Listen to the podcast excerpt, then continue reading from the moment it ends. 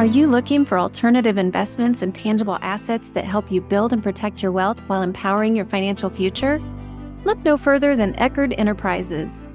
With over 37 years of experience in the industry, Eckard Enterprises is your trusted partner in the world of alternative investments and asset management. They have a track record of success with more than 1,300 investors who are on board and over 700 million in capital invested in tangible assets. Their specialty lies in offering immediate cash flow opportunities through mineral rights investments so that you don't have to wait decades to see your investments pay off. Their unique AML approach, born from decades of experience, focuses on aggregating, maturing, and liquidating assets strategically to maximize return. Join Eckard Enterprises. Visit EckardEnterprises.com today to begin your journey toward building and protecting your financial future.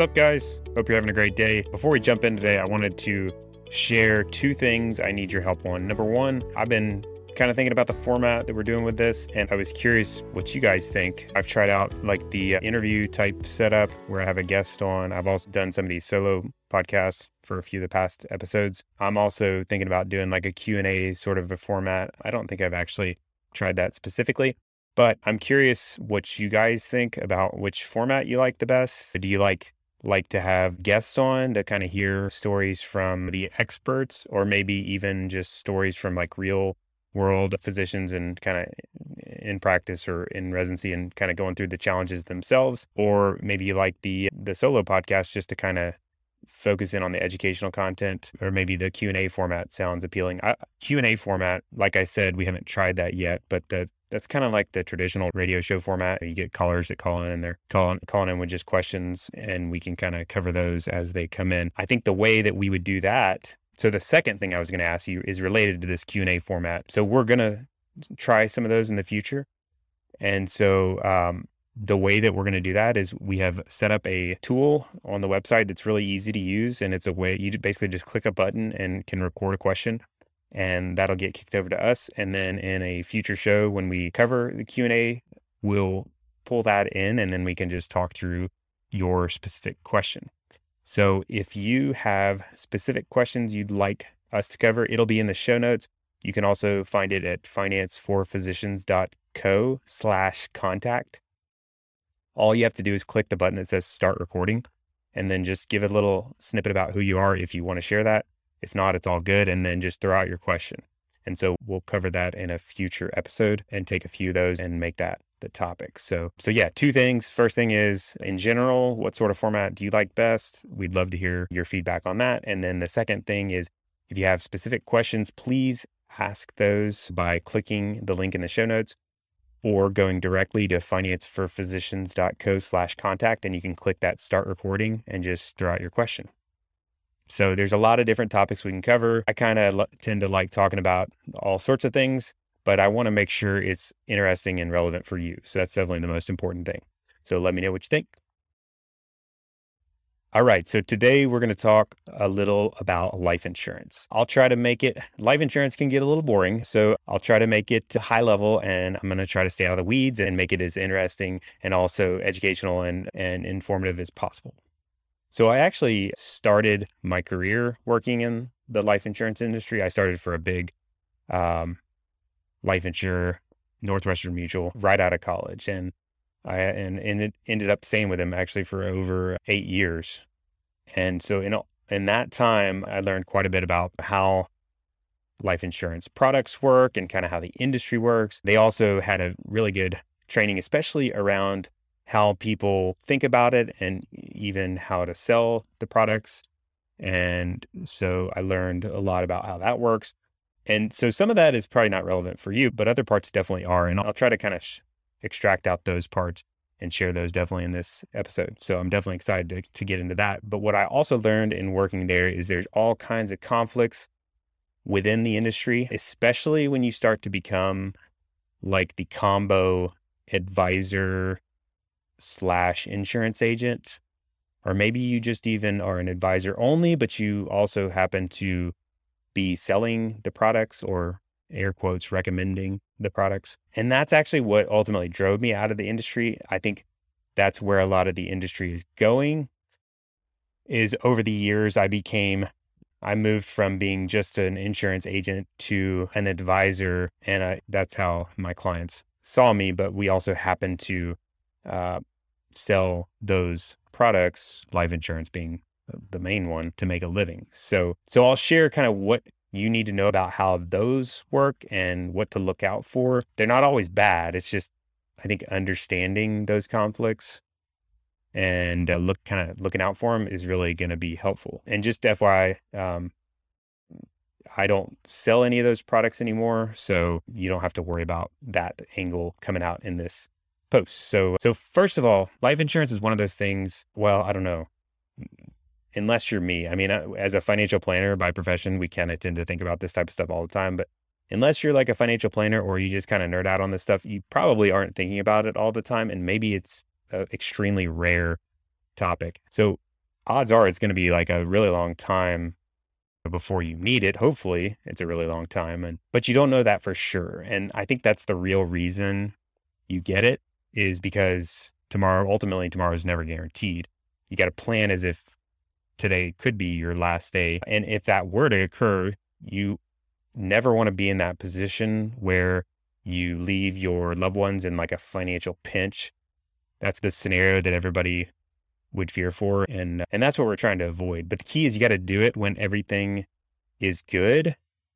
And a lot of times there is no urgency when things are good, but you have to really kind of force that yourself or have someone like us. Uh, that's a lot of times what we do with our clients is we have to kind of force this topic to the table and help people to think about it. But you got to kind of force yourself to think about this scenario and ultimately create some urgency when it would have otherwise not existed so that you can get it done, even though everything is good. Because that's the time to get it done is when life is good, health is good. It's extremely unlikely, extremely unlikely. It's probably not going to be a very far, it's probably going to be a long time in the future, but you never know. So the cost for many of you not having coverage when you need it is extremely high. So the good news is though for for most people probably listening is that risk of it happening is extremely low. So this is like the ideal if you studied insurance before like me, you kind of learned this in the basics the, the ideal case for insurance in in in a planning application is when the risks are extremely low but the costs are extremely high or the potential costs are extremely high. So covering your life or your earning potential, covering that lost earning potential in the event of unexpected death, that's a classic use case where insurance works extremely well because when you're young and healthy, the risks are very low, but the cost in the form of lost income is extremely high. So that's a classic use case for where insurance works extremely well for a large amount of people. Oftentimes, though, it takes a trigger to think about it. That's, I think, how most people are. Like my situation I shared on the show a few weeks back, Tomorrow's Never Guaranteed was the title, but I had uh, kind of a little bit of a health scare and forced me to think about uh, this sort of thing. Fortunately, though, I have adequate coverage and I've done the planning. My wife and I have kind of gone through this exercise. But if I didn't, though, there's a really good chance I think new coverage at this point would be a major challenge and maybe even be impossible to get because of that health issue popping up. And so insurance companies want to understand the risk before they offer you coverage. So that's kind of goes what I was just saying, low risks. For it to work well, they have to be confident that it is a low risk for them. And so if there are health issues, sometimes unfortunately you have health issues and that kind of changes the game a little bit. And so insurance companies a lot of times aren't going to offer anything at all, especially if it's something that increases your chances of death or is just a kind of an unknown thing. So ideally, I want to make sure you're in the position to not have to worry about it. And that's definitely important. And ideally, you have kind of a game plan ahead of time so that if something were to happen, it's not just an added stress and your family is well taken care of. And that's just kind of going to make life a little bit less stressful and potentially make a massive difference in the unfortunate situation where something were to happen sooner than it expected. All right, so let's jump in. So before we get into understanding the products and how they work, because I'm going to talk about the product setup, just kind of a high level of what's what that looks like and maybe how to nav- navigate it. But I think before we get into that, I'd say it's good to understand a little bit about how the industry works. So I think the first thing I would point out is if you're an insurance agent selling life insurance, the first thing you learn is it's almost shocking when you see the numbers, but they pay big time commissions. It's a high percentage of the premiums. It's almost like, how do they afford to pay you that? So, for example, like you sell someone a thousand dollar a year policy, a lot of times you're going to get paid 100% of that in the first year. So $1,000 is the commission. It's usually 50 to 100% on average. So maybe 500 to 1,000. And they a lot of times pay it to you upfront in one payment. And so if the premium's $10,000, you might be getting paid five to $10,000 upfront in a pop just by them uh, signing up for the product. So it's also difficult to sell. So that's kind of the way the market works is when something's difficult to sell, they have to pay higher commissions for people to sell. You should keep that in mind. I'll circle back to that throughout this, but it's there's a lot of uh, commissions built in, and so um, that's just important to understand. It doesn't necessarily make it bad; can cause some issues, but the second thing, there's a lot of money in general. Like a ton of people buy it, eh, a lot of times for good reasons, not always, but there's just a lot of people, most people own some form of life insurance. So there's just a whole lot of money in the industry, and the industry itself has tons and tons of money. And so there's a lot of people, a lot of incentive there within the industry to kind of push you towards owning more of it. Maybe when, maybe for good reason, maybe for not.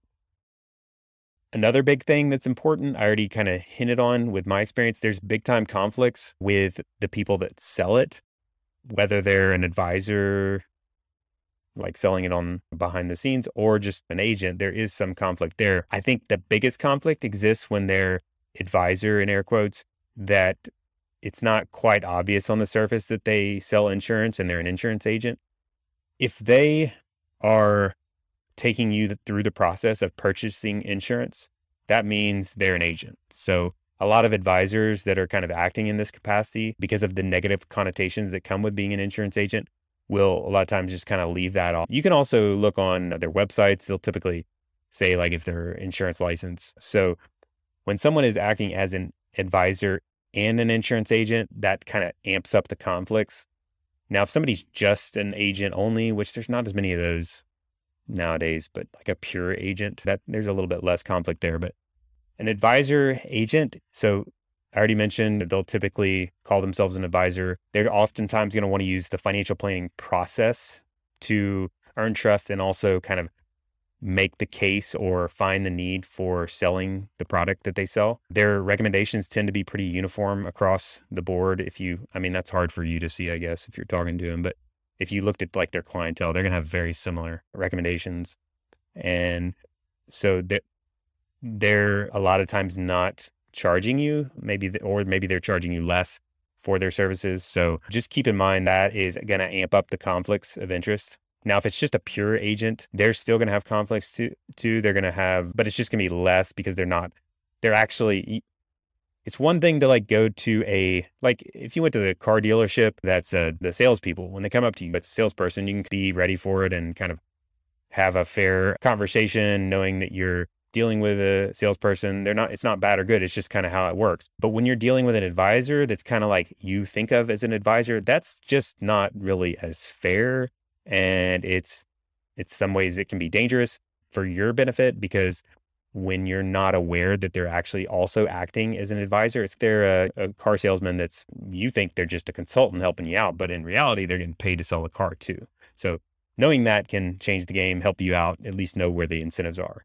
So what are the incentives? I think in either case, whether an, they're an advisor agent or just a pure agent, there's going to be an incentive. Generally, a lot of times they gravitate to just kind of a one size fits all or maybe just they gravitate towards a company in general and a product type. They get comfortable in in general and kind of just go with that. It's difficult to be truly independent and have a bunch of different companies. So you'll oftentimes see like a go-to company. And that's that's just kind of that's not always the case, but uh, that's a lot of times what you see. You also see there's a disincentive to tell you to shop for lots and lots of companies, it adds a little bit more work and it also can reduce the cost. So the more companies you look at, oftentimes there's going to be a lower cost option that you can find, which will ultimately lower their compensation. There's also a disincentive to tell you that you need less coverage. There's always incentive to say you need more coverage because that's going to increase the amount of compensation. In general, more the more costs, the more premiums you pay, the higher they get paid. It's typically a flat percentage on the cost. So that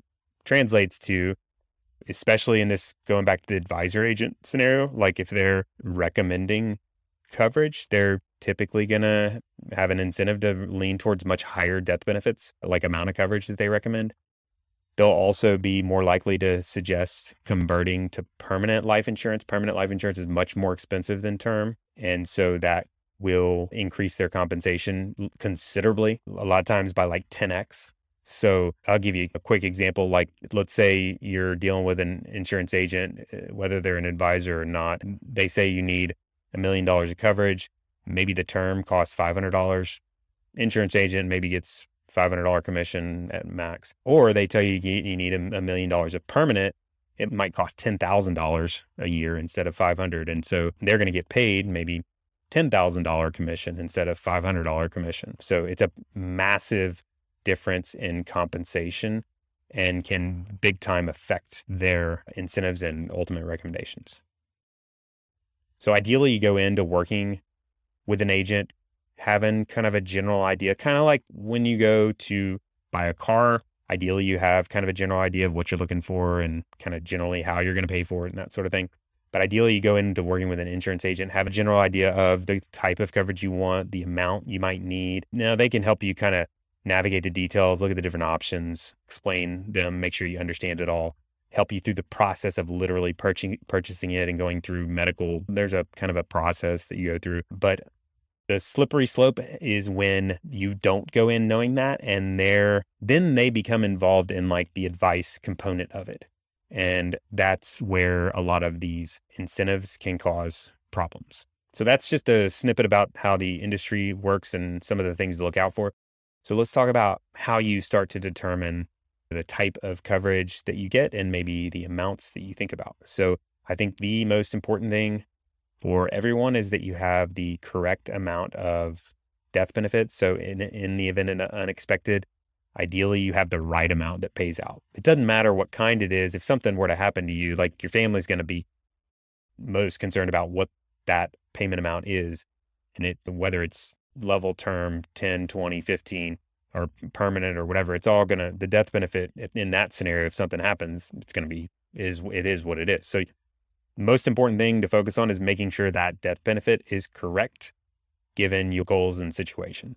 So there's, there's a few different ways to calculate it, but the primary ways I'll share, number one, they call the industry calls human life value method. That's what what they use in like a wrongful death lawsuit to figure out the the lost earnings, the present the cost or the uh, dollar amount for the lost earnings. So human life value, essentially what it is you look at the if something were to happen to you today, how much lost earnings would you have from now until you ultimately stop working? And what is the today value of that? Because let's say you're going to make you know, $10 million from now until you retire. If you're going to actually make $10 million, Today, it's not exactly worth $10 million because there's inflation and all that stuff. So you can calculate the, we call it the present value, but the, like the today equivalent of what you would need to completely replace your income. Or in other words, you can calculate the amount of a pool of wealth that you would need to kick out your equivalent to your salary on an annual basis for the rest of your life. And so there's that's a pretty straightforward calculation. Essentially, you're just ensuring your future earnings and that covers that's kind of like the um, a lot of times an insurance company really won't insure too much above this level just because there starts to that's when the that's when you hear about like the dateline scuba diving trip with new married couple and oh he all it's always like she got a million dollar life insurance policy right before they left. The insurance company i mean like they ideally want to avoid that situation. They don't want they're they don't want incentive for someone to knock you off early, as crazy as that sounds, I mean, that they legit think about that. And so that's what that human life value is kind of meant to be like the economic value of someone's life.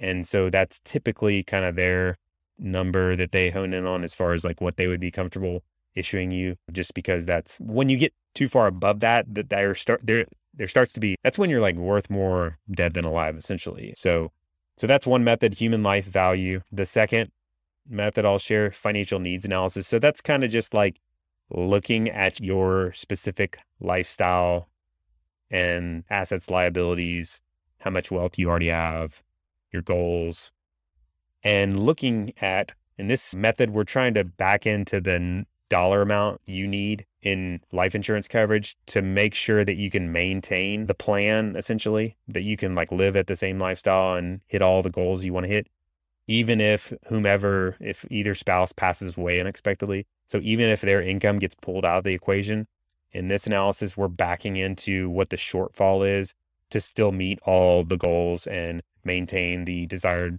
lifestyle for the family and make sure everything essentially stays uh, as planned for. So this is more of like a needs focused analysis.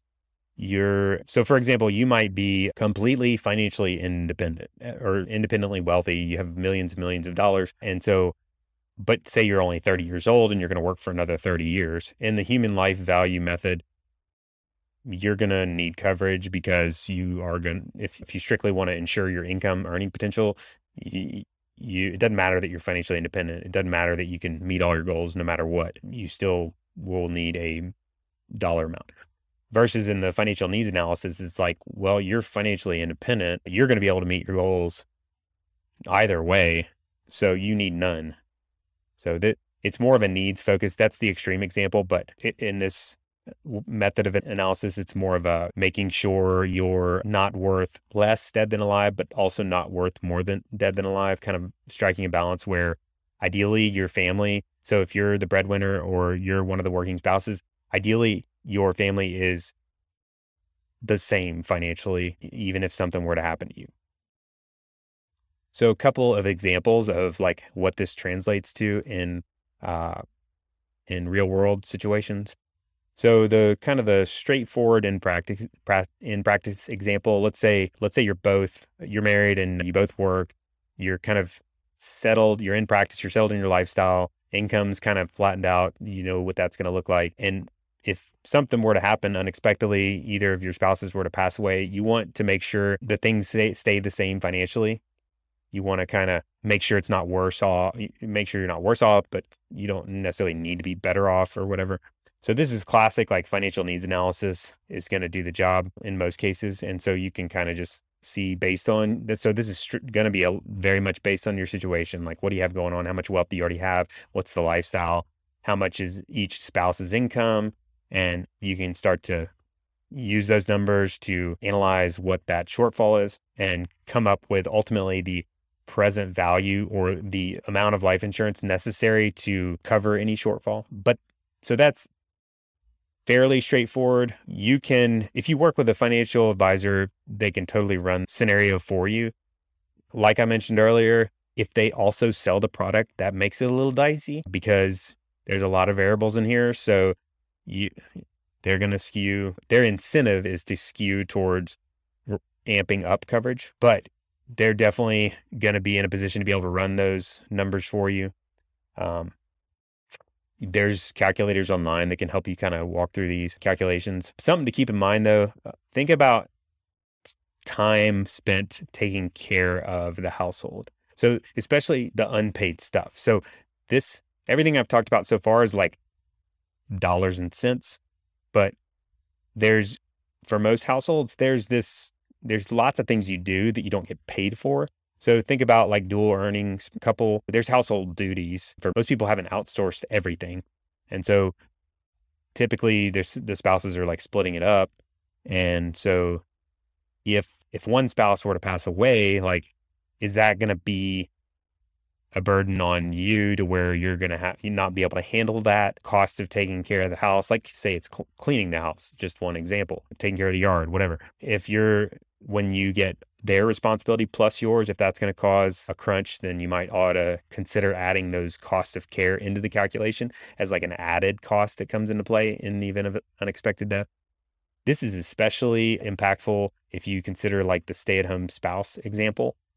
Um, because if you look at like compensation, their compensation might be zero, but like their care time spent like taking care of the kids and if you have children or just keeping the house up, that's like pretty pretty substantial. And so if you're working full time and you have a stay at home spouse, a lot of times you just can't do both of those. Most of the time you can't do both of those jobs.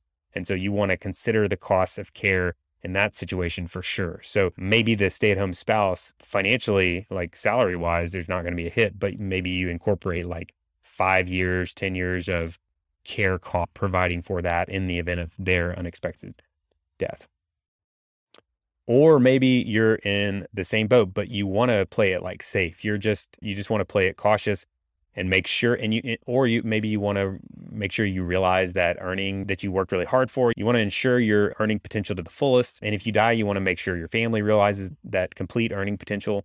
That totally makes sense. That's more of like the human life value sort of calculation. It's actually more it's a simpler calculation. It's just a matter of calculating looking at your future earnings and then taking the present value of that your advisor, insurance agent should be able to help with that sort of calculation as well. Or maybe you're in training and you both work. Maybe you have several kids. It the in training the financial needs analysis method is really pretty difficult to project because or difficult to use because it involves lifestyle and lifestyle typically changes quite a bit when you go into practice.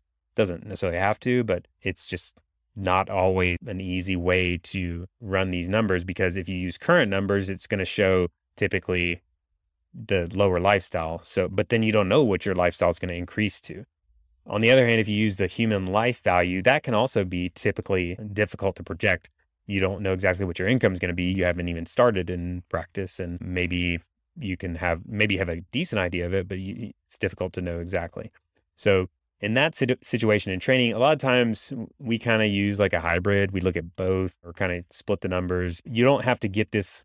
Ideally, you have like a, pretty good idea of what this number needs to look like for your situation. Most of the time, people like to err on the cautious side. And then once you have that number, you kind of make sure you have that amount of coverage in place. And then you reassess it every so often.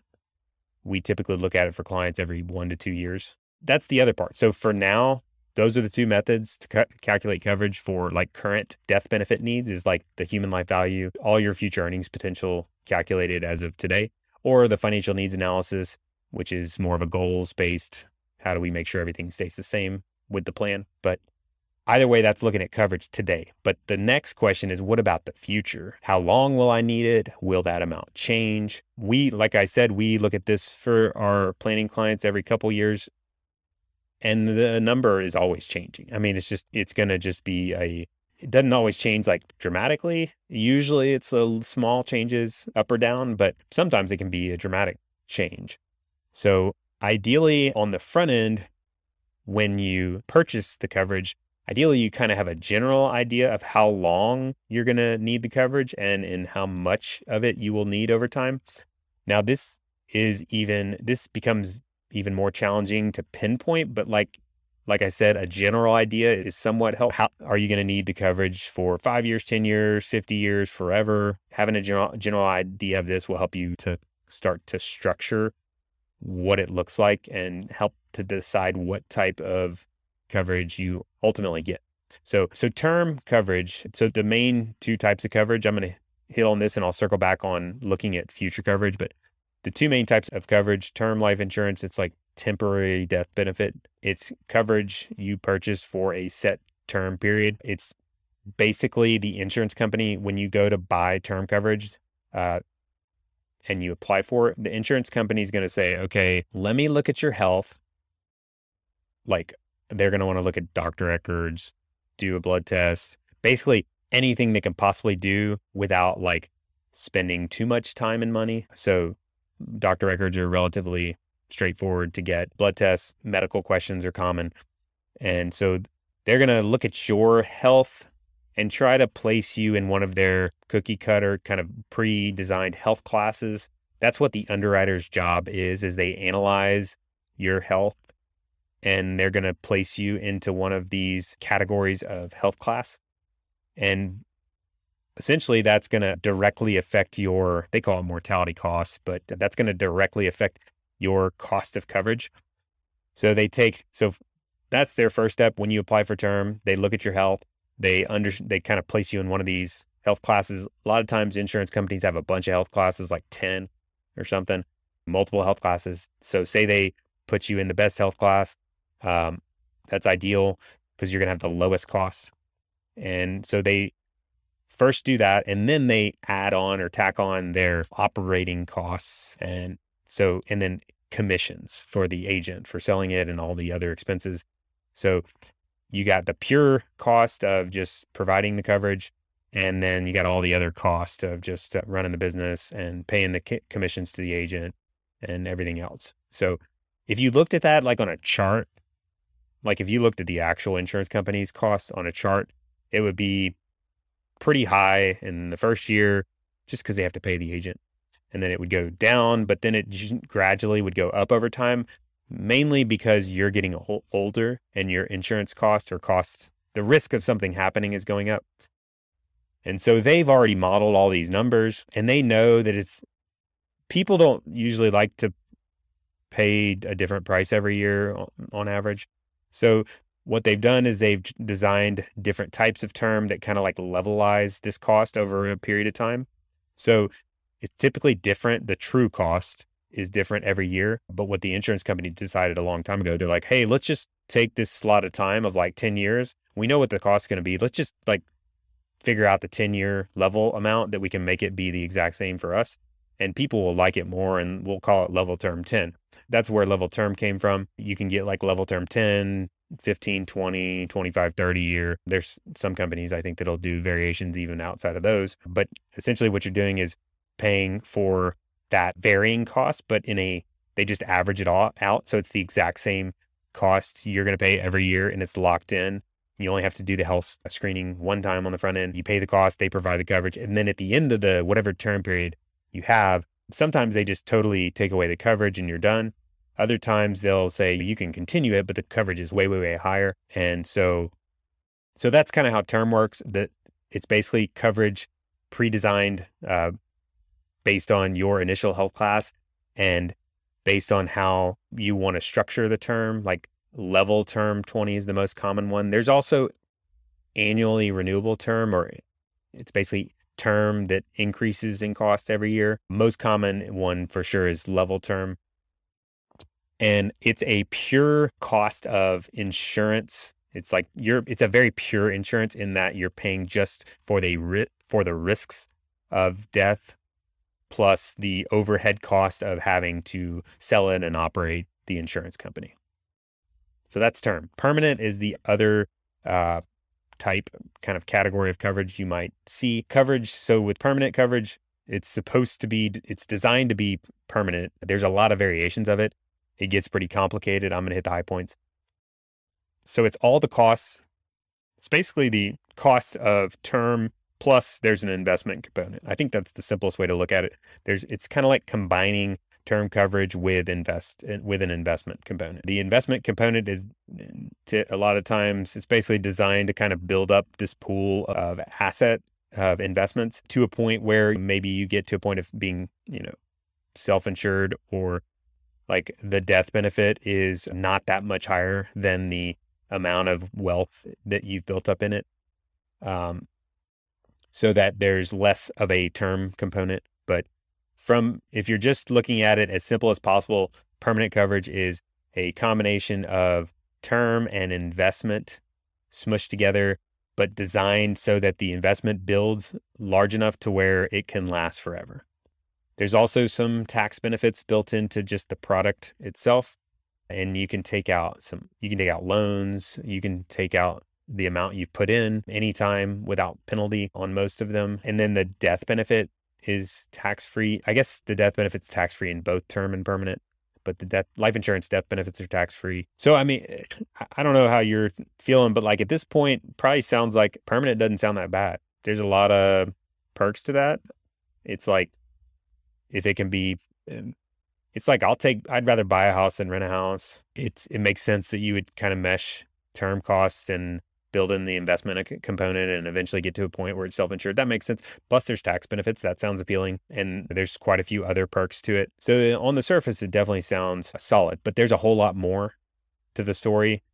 And I'll probably split this out into another episode, but there is a there's definitely a lot more to the story that you need to know. It's not it's not as straightforward as it might seem. And that's I'm kind of laying it out too, like how if I was an insurance agent kind of explaining the high level difference. So next time we'll hit on kind of the pros and cons that's that's of permanent life insurance.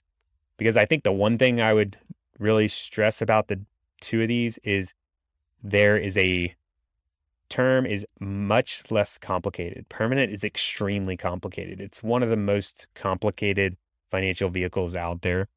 And so you want to really understand that. And I'll hit on kind of the high points, like I said, next episode. So when in doubt, it's always best to start with term. If there's really any doubt, if you have any doubt, always start with term. Make sure you get the right amount of death benefit.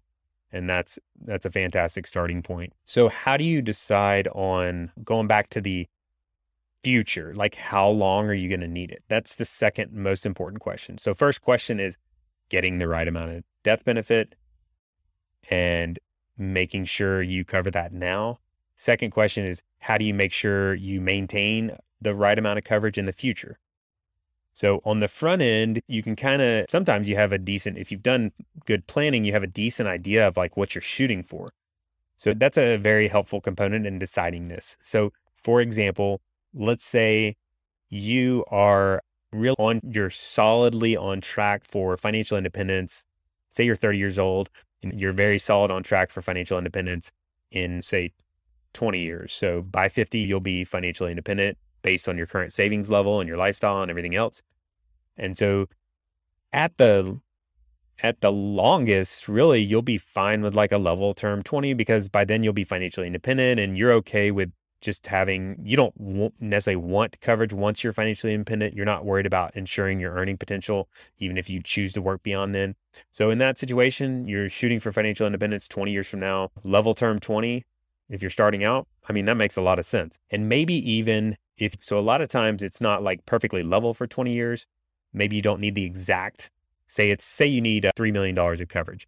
Maybe you don't need exactly $3 million for 20 years. Maybe you do but more often it stair steps down as you approach financial independence. So another scenario is let's say you need some coverage for 20 years, but let's say by 10 years you're going to have like all the debt's going to be paid off, the kids' education will be fully funded. So maybe then it like stair steps down in coverage. So the way you could do that is you get like half of it. So maybe you get one and a half million of level 10 coverage and one and a half million a level 20. They call it layering term, but you can kind of split it up between the two of those so that you get one and a half million or sorry, three million total for 10 years, and then it drops off. It's kind of already built in to drop off after 10 years and go down to one and a half for the next 10 years. The reason why that's beneficial is because level term 10 is much less expensive than level 20, which is much less expensive than level 30. The longer the lock in period, the more expensive it is. And so ideally, you kind of you can kind of structure that to be if you're going to reduce it in 10 years it's you might as well not pay for locking it in if you're not going to use it. Or on the other hand maybe you're not sure maybe you're 30 years old and you, still you kind of like the idea of shooting for financial independence by age 50 or so so 20 years from now but you're just not sure if you're saving enough or you're kind of aspiring to save enough you're kind of working towards that point of being able to save enough enough. I would definitely play it much safer in that situation. I would kind of lean towards maybe a 30 year term or at least being cautious with this because you're not doing what it takes yet or you don't know that you're doing what it takes. So I would be, I would want to be more confident about uh, being on track for something like this before I start kind of shaping something like life insurance around that. You can always change it in the future. So I kind of I would kind of lean towards playing it cautious with this sort of thing and do the planning and kind of do what it takes to get on track for something like financial independence and then you can start to make adjustments. But financial independence or the wealth that you have is a huge driver for all this and when you expect to reach that point. And so ideally you kind of shape the amount of coverage you have around how close you are or how far you are from that. And as you approach that, it gets kind of adjusted automatically. ideally, you structure it to where it's kind of automatically ha- having built in adjustments, like in the form of you have level term 20 and level term 10. So it jumps, it kind of pre built has a reduction at 10 years. But uh, that's not an easy projection to, to make. And so for most people, uh, on top of all this, you want to just have a check in every one or two years where you reassess the number. So that's what we do with our clients is we look at their uh, coverage versus need every one to two years.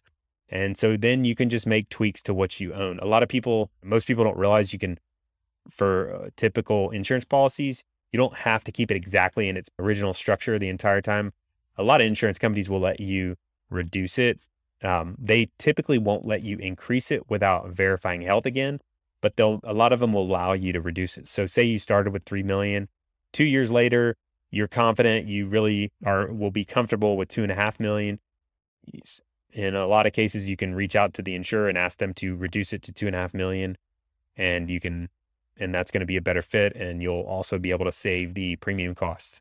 So, at minimum, though, it's good to reassess that every couple years because sometimes it'll go up. Say your income goes up and your lifestyle goes up, so in the event of your death, there's going to be a bigger shortfall.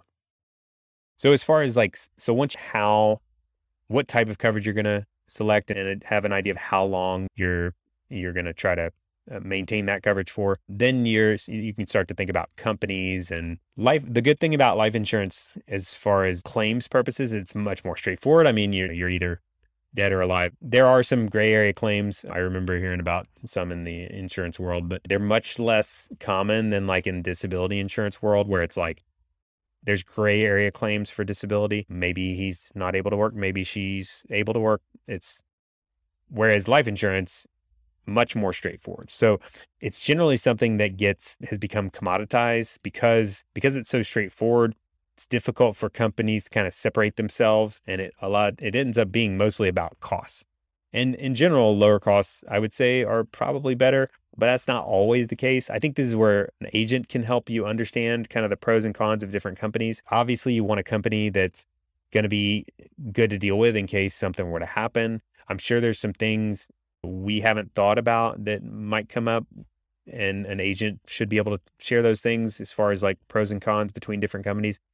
And then if you're starting to if you have a potential need for permanent life insurance and you're starting with term, it is good to make sure the company has a solid option for that. Because with permanent, it becomes much more about company. Like with term, it's more about cost. With permanent coverage, the company becomes a lot higher, uh, a lot more important consideration. It's definitely a good idea to kind of look at that as well. But we'll talk about that more next time. I think it's not as commonly needed of a vehicle, permanent life insurance, as a lot of people think and a lot of agents say, but it's sometimes definitely of need. So, like I said, a good agent should be able to help you kind of navigate this. Also, if there's health conditions, uh, different companies have different uh, ways in how they handle various health conditions. Sometimes it's substantial differences. So, for example, I remember for something straightforward like uh, smoking versus non-smoking versus chewing or dipping. I, like the uh, all the different companies had different number of years. I think it was on on average like between 1 and 3 years. They wanted you to be like non-smoker for somewhere between 1 and 3 years before they would consider you non-smoker. And when I say non-smoker, I mean you say you are a non-smoker and have been for X number of years.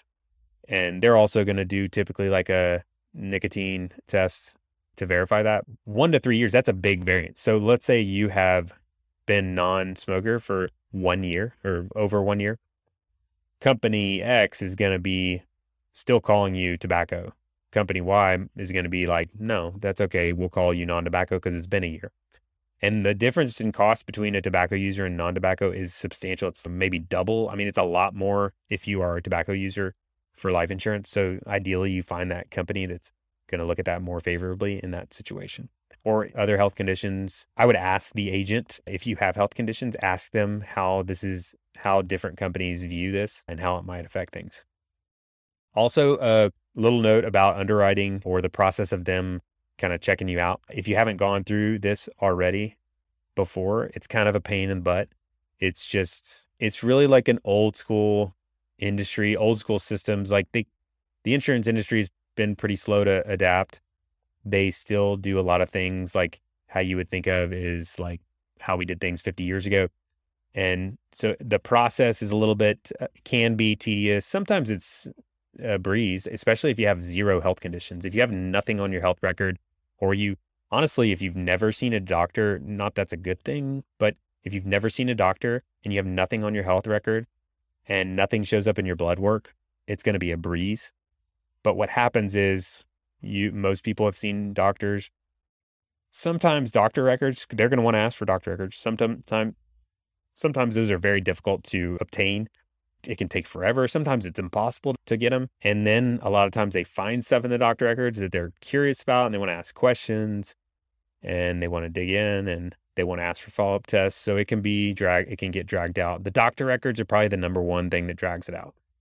So just kind of, it's just good to be prepared, I think, on the front end for that. Don't expect a fast, efficient process, but that doesn't mean you shouldn't do it. It's still extremely important to get that ball rolling, is even more so because it takes a while and you never know what can happen. And so Another little side note some companies will offer, they call it conditional coverage, but some companies will offer you the option to secure coverage immediately when you pay the first premium, even before they've done their underwriting.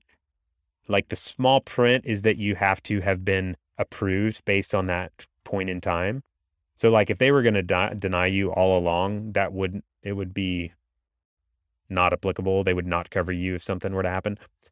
But if they were going to insure you, let's say you were trying to get insurance and you were in perfect health, they were going to insure you all based on your health at that point in time. When you apply, you pay the first premium, you get conditional coverage. Say you had a car accident and pass away like a week later. If you had gotten the conditional coverage and they would have insured you at that point in time, they'll cover you for the car accident, even though they haven't finished underwriting. So that's if you purchase, they call conditional coverage. On the other hand, you can get it where you are covered on the back end. Like you don't pay any in that second scenario that you don't pay anything on the front end. They don't charge you until it's approved and applied for and eh, you sign off on it. The downside of that route is there's no coverage no matter what until it's all zipped up and finalized. So I think the key though, just kind of in summarizing this, the key is to think about have that exercise where you think about it and go through how much should I have in coverage if you're not excited about calculating this or running through the numbers to figure it out, go find an advisor to help you walk through the process of calculating how much you need. Ideally, they don't sell it. So help calculate that number of how much you need. Make sure you have that much. If you don't, you need to look at maybe getting more. And if you're going to purchase more, think about like how long you might need the coverage and try to get the try to structure that based on how long you expect to need that coverage. And with permanent life insurance, it's extremely complicated and I would proceed with caution. I'll cover that in the next episode. For now, proceed with caution. When in doubt, err on the side of just getting term and getting the right amount of death benefit. And then that way you don't have to worry about this kind of thing. The main points for today. Hope this has been helpful. Let, like I said in the beginning, let me know if you have uh, questions, maybe on this specific topic, maybe on other unrelated stuff, definitely hit us up with questions. Good chatting with you as always, and we'll look forward to talking next time.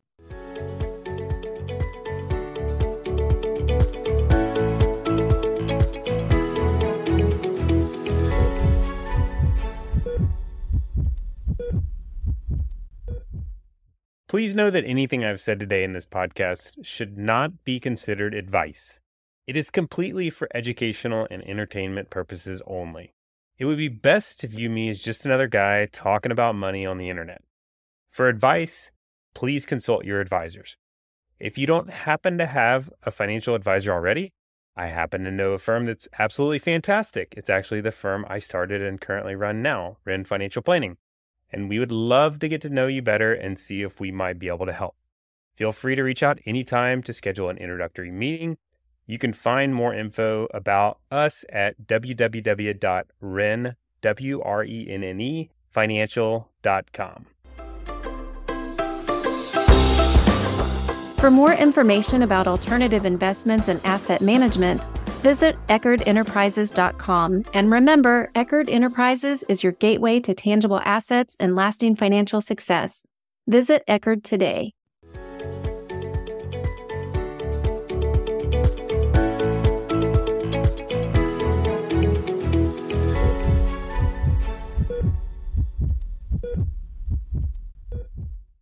Please know that anything I've said today in this podcast should not be considered advice. It is completely for educational and entertainment purposes only.